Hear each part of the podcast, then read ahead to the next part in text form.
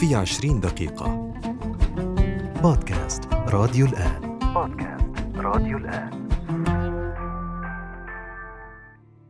جدوى الانتخابات في ظل السلاح المنفلت. أخيراً وبعد عام كامل من الانتخابات النيابية ودخول العراق في انسداد سياسي أثر على كافة مجالات الدولة الأمنية والاقتصادية والاجتماعية، نجحت الأطراف السياسية في عقد جلسة البرلمان في 13 أكتوبر الجاري وانتخاب رئيس جديد للجمهورية خلفاً للرئيس السابق برهم صالح، وتكليف محمد شياع السوداني مرشح الإطار التنسيقي لتشكيل الحكومة الجديدة، على الرغم من خسارة الإطار للانتخابات وحصول قائمة السوداني على مقعد برلماني وحيد، ما يثير الشكوك حول جدوى الانتخابات والديمقراطية في العراق في ظل قوة وقدرة السلاح وسطوته وإمكانيته على قلب الموازين وفرض رؤيته بالقوة والعنف. مرحبا بكم في حلقة جديدة من بودكاست في 20 دقيقة نتحدث فيها عن جدوى الانتخابات وصناديق الاقتراع في ظل بقاء سطوة السلاح والذي يحمي الخاسرين ويدفعهم لقيادة الدولة مهما كان ثقلهم الانتخابي. بعد عام كامل من الصراعات السياسية بين الأطراف الفاعلة في العراق وخاصة التيار الصدري والإطار التنسيقي، نجح الأخير في دفع الصدر إلى الانسحاب من المشهد السياسي رغم فوزه في الانتخابات النيابية المبكرة وحصوله على أكبر عدد من المقاعد البرلمانية، حيث تبنى مقتدى الصدر زعيم التيار الصدري مشروعا مختلفا للعراق وهو الأغلبية الوطنية عن طريق تشكيل الحكومة مع مجموعة من حلفائه وإقصاء بعض الوجوه التي شاركت في الحكومات السابقة وتسببت بالعديد من المشاكل والأزمات، مثل زعيم ائتلاف دولة القانون نوري المالكي وزعيم ميليشيا عصائب أهل الحق قيس الخزعلي. وكان لنجاح هذا المشروع أن يشكل تطوراً مهماً واختراقاً داخل العملية السياسية ويبشر بإنهاء المحاصصة والتوافقية التي تقف وراء أغلب مشاكل العراقيين بعد 2003. ونظراً لمخاطر مشروع الصدر ورؤيته على الأطراف السياسية الشيعية التقليدية وخاصة الموالية لإيران، قررت هذه الأطراف أن تواجه الصدر بكل الوسائل وتعرقل مشروعه لتحقيق الأغلبية الوطنية عن طريق تهديد حلفائه أولا ودفعهم إلى ترك التحالف مع التيار الصدري، مع الاستفادة من الضغوطات الإقليمية الإيرانية والتي كان لها دور أساسي في قرار الصدر بالانسحاب من العملية السياسية وسحب نوابه من البرلمان، ما فتح الباب أمام الإطار التنسيقي لملء هذا الفراغ والتحول إلى الكتلة الأكبر داخل البرلمان العراقي بعد الحصول على غالبية مقاعد نواب الكتلة الصدرية المنسحبين، حيث يمتلك 134 نائب من أصل 329 نائب برلماني، ما يؤهل الإطار التنسيقي لتمرير مشروعه السياسي وإحياء المحاصصة والتوافقية من جديد من خلال تشكيل الحكومة القادمة. شكلت الجلسة البرلمانية في 13 أكتوبر تطوراً مهماً في العملية السياسية في العراق، حيث أنهت الانسداد السياسي الذي كان الأطول في تاريخ البلاد بعد محاولات سابقة فاشلة لاختيار رئيس الجمهورية نتيجة للخلافات الكردية وعدم تقديم مرشح واحد لهذا المنصب،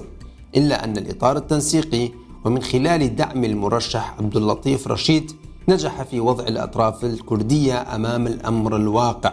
حيث فشل الحزبان الكرديان في الدفع بمرشحهما إلى الفوز بالمنصب، بينما فاز عبد اللطيف رشيد الذي كان مدعوما من قبل ائتلاف دولة القانون والأطراف الشيعية الأخرى التي كانت مستعجلة وفضلت اختيار رشيد لإنهاء الانسداد السياسي والإسراع في عملية تشكيل الحكومة. انتخاب الرئيس العراقي الجديد جاء بعد التصويت للمرة الثانية في البرلمان العراقي،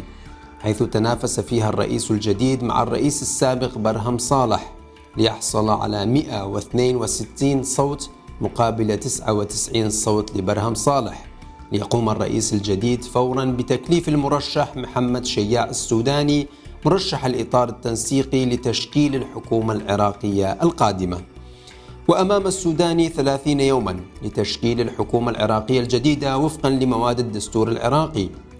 حيث سيعمل السوداني على تشكيل الحكومة بموجب العرف السائد في البلاد منذ عام 2003 عن طريق توزيع الحقائب والمناصب الوزارية بين الطوائف الثلاث الرئيسية في البلاد: الشيعة، السنة، الكرد،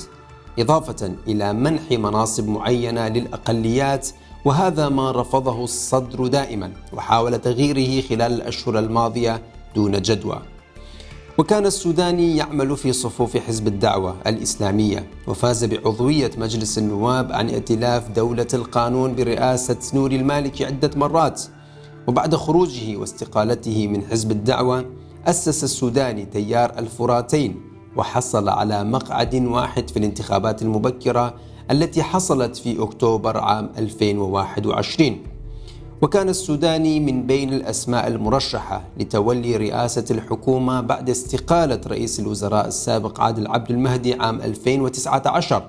ولكن بسبب تحفظات التيار الصدري فشل في الحصول على هذا المنصب حينها، حيث طالب المتظاهرون بتولي شخصيات جديدة للمنصب بعيدا عن الوجوه القديمة، وخاصة أن أحد أبرز الشعارات التي كانت ترفع في المظاهرات: المجرب لا يجرب.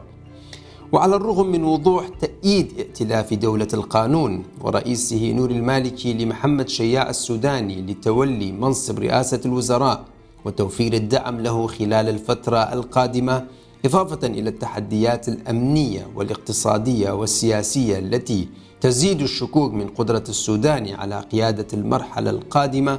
إلا أن المواطنين العراقيين شعروا باليأس بعد هذه الخطوة التي تجسد عودة المنظومة السابقة وخاصة حزب الدعوة الإسلامية إلى سدة الحكم، بالرغم من التظاهرات والاحتجاجات وتقديم عشرات الضحايا خلال الفترة الماضية.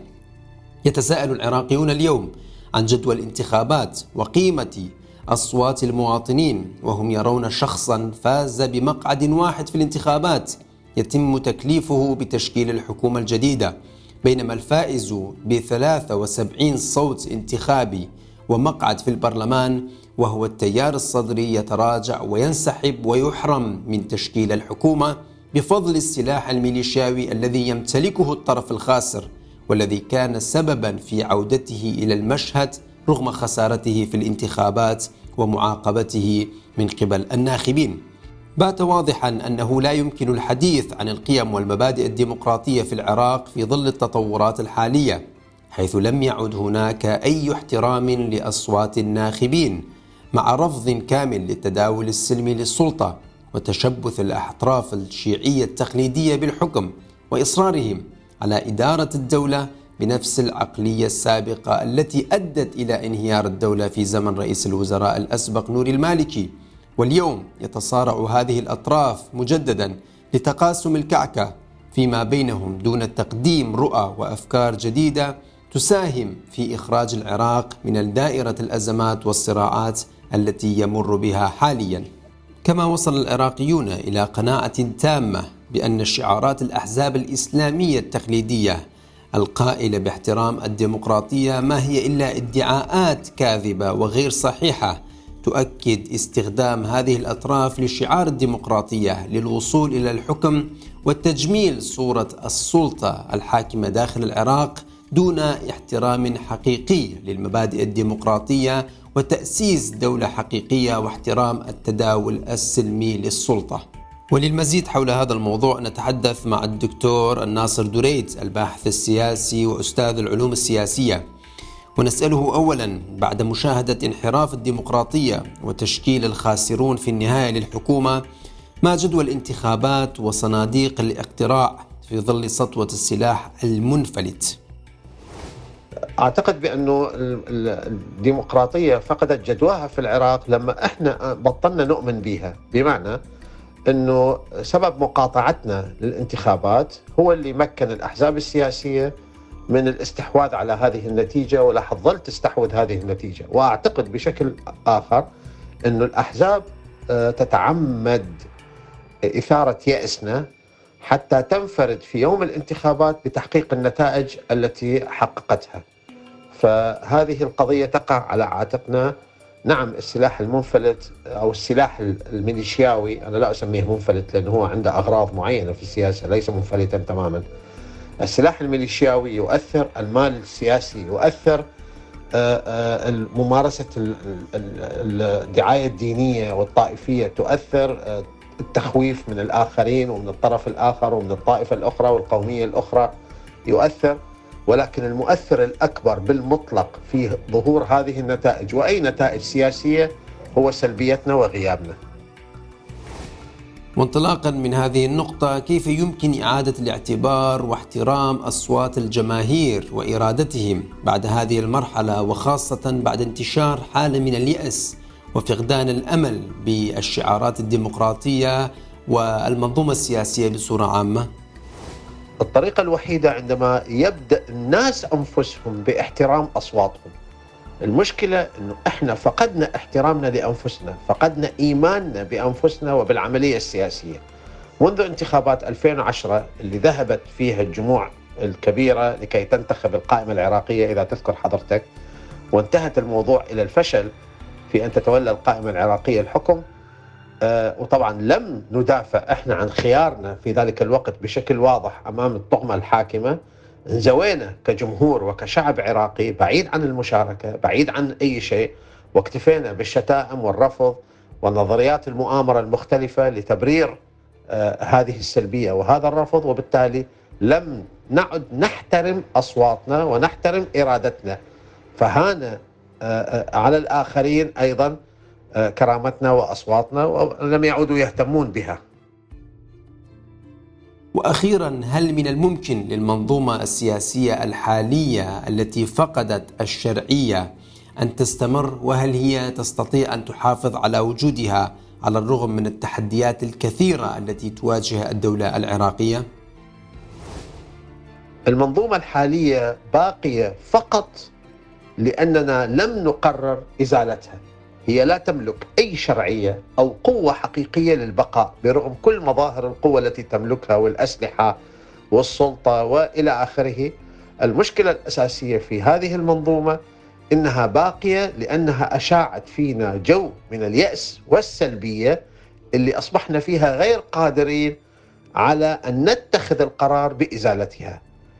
أنا دائما أقول ومتأكد من هذا، كما متأكد أني دا خاطب الأستاذ شاهو قرداغي، أنه في اللحظة التي نقرر فيها إزالة هذه الطغمة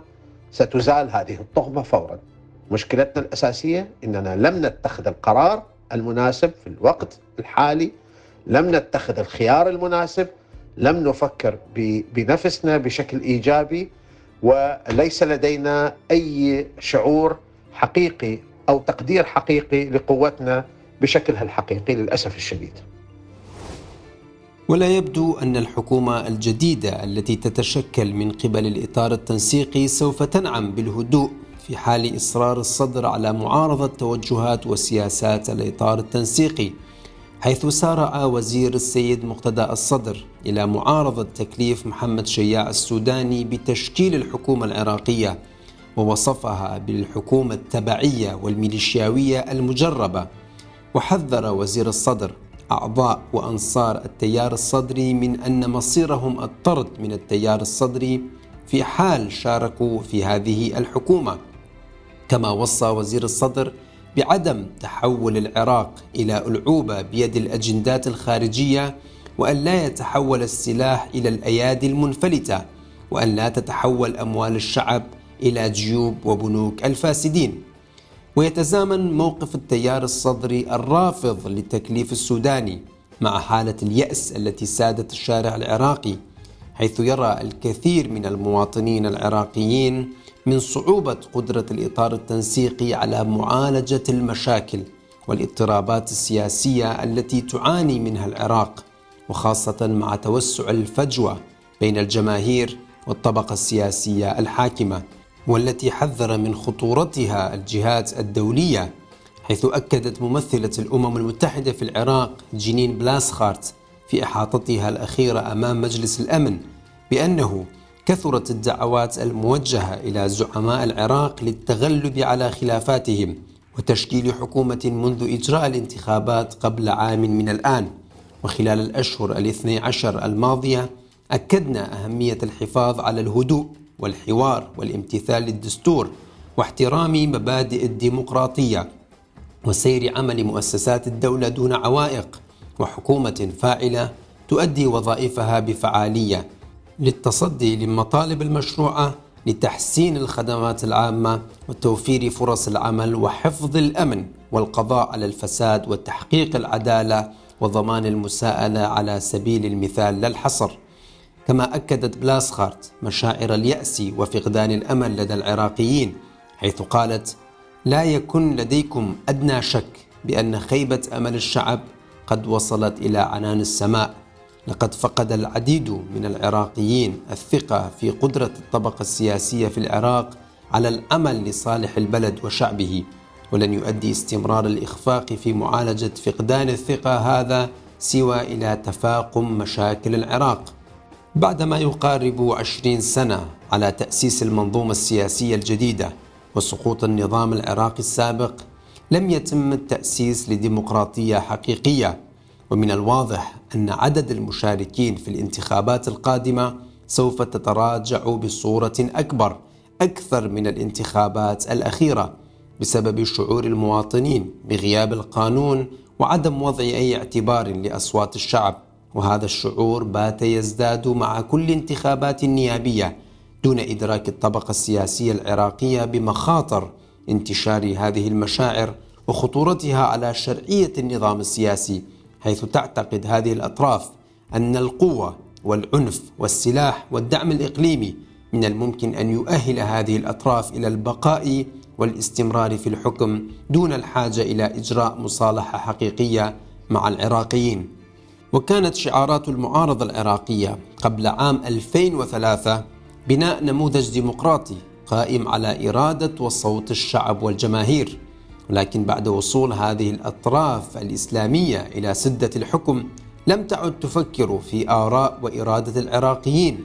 بل صبت كافة تركيزها على كيفية البقاء في الحكم والاستمرار في استنزاف ثروات البلاد وتنفيذ الأفكار والمشاريع الأيديولوجية التي تحملها.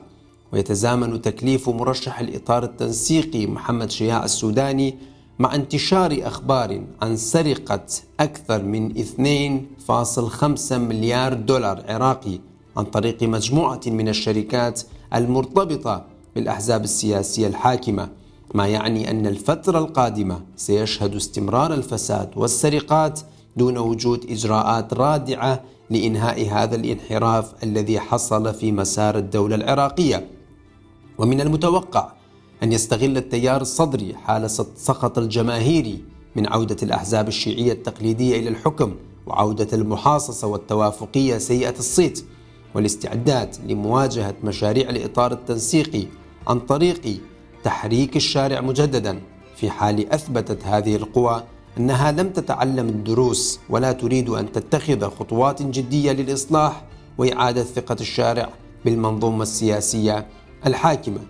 كما تؤكد الصحف والمجلات الدولية هذه الحقيقة، حيث تحدثت صحيفة The National أنه في ظل نظام المحاصصة في العراق تشارك الجماعات السياسية المناصب على أساس الطائفة والعرق والدين بغض النظر عن نتائج الانتخابات، وبالنظر إلى اختيار الرئيس الجديد وتكليف رئيس للوزراء. تقول الصحيفة: لا يوجد شيء في انتماءاتهم أو سجلاتهم أو شخصياتهم يوحي بأنهم سيكونون إصلاحيين جريئين يضعون المصلحة الوطنية على المصالح الحزبية والمكاسب الشخصية، حيث يدين هؤلاء بالولاء للأحزاب السياسية التي وضعتهما في السلطة، وبالتالي فهما مرتبطين بالنخبة الحاكمة وسيستمرون في فعل ما يفترض أن يفعله الأطراف الأخرى، وهي إرضاء الأطراف السياسية التي قامت بدعم هذين الشخصين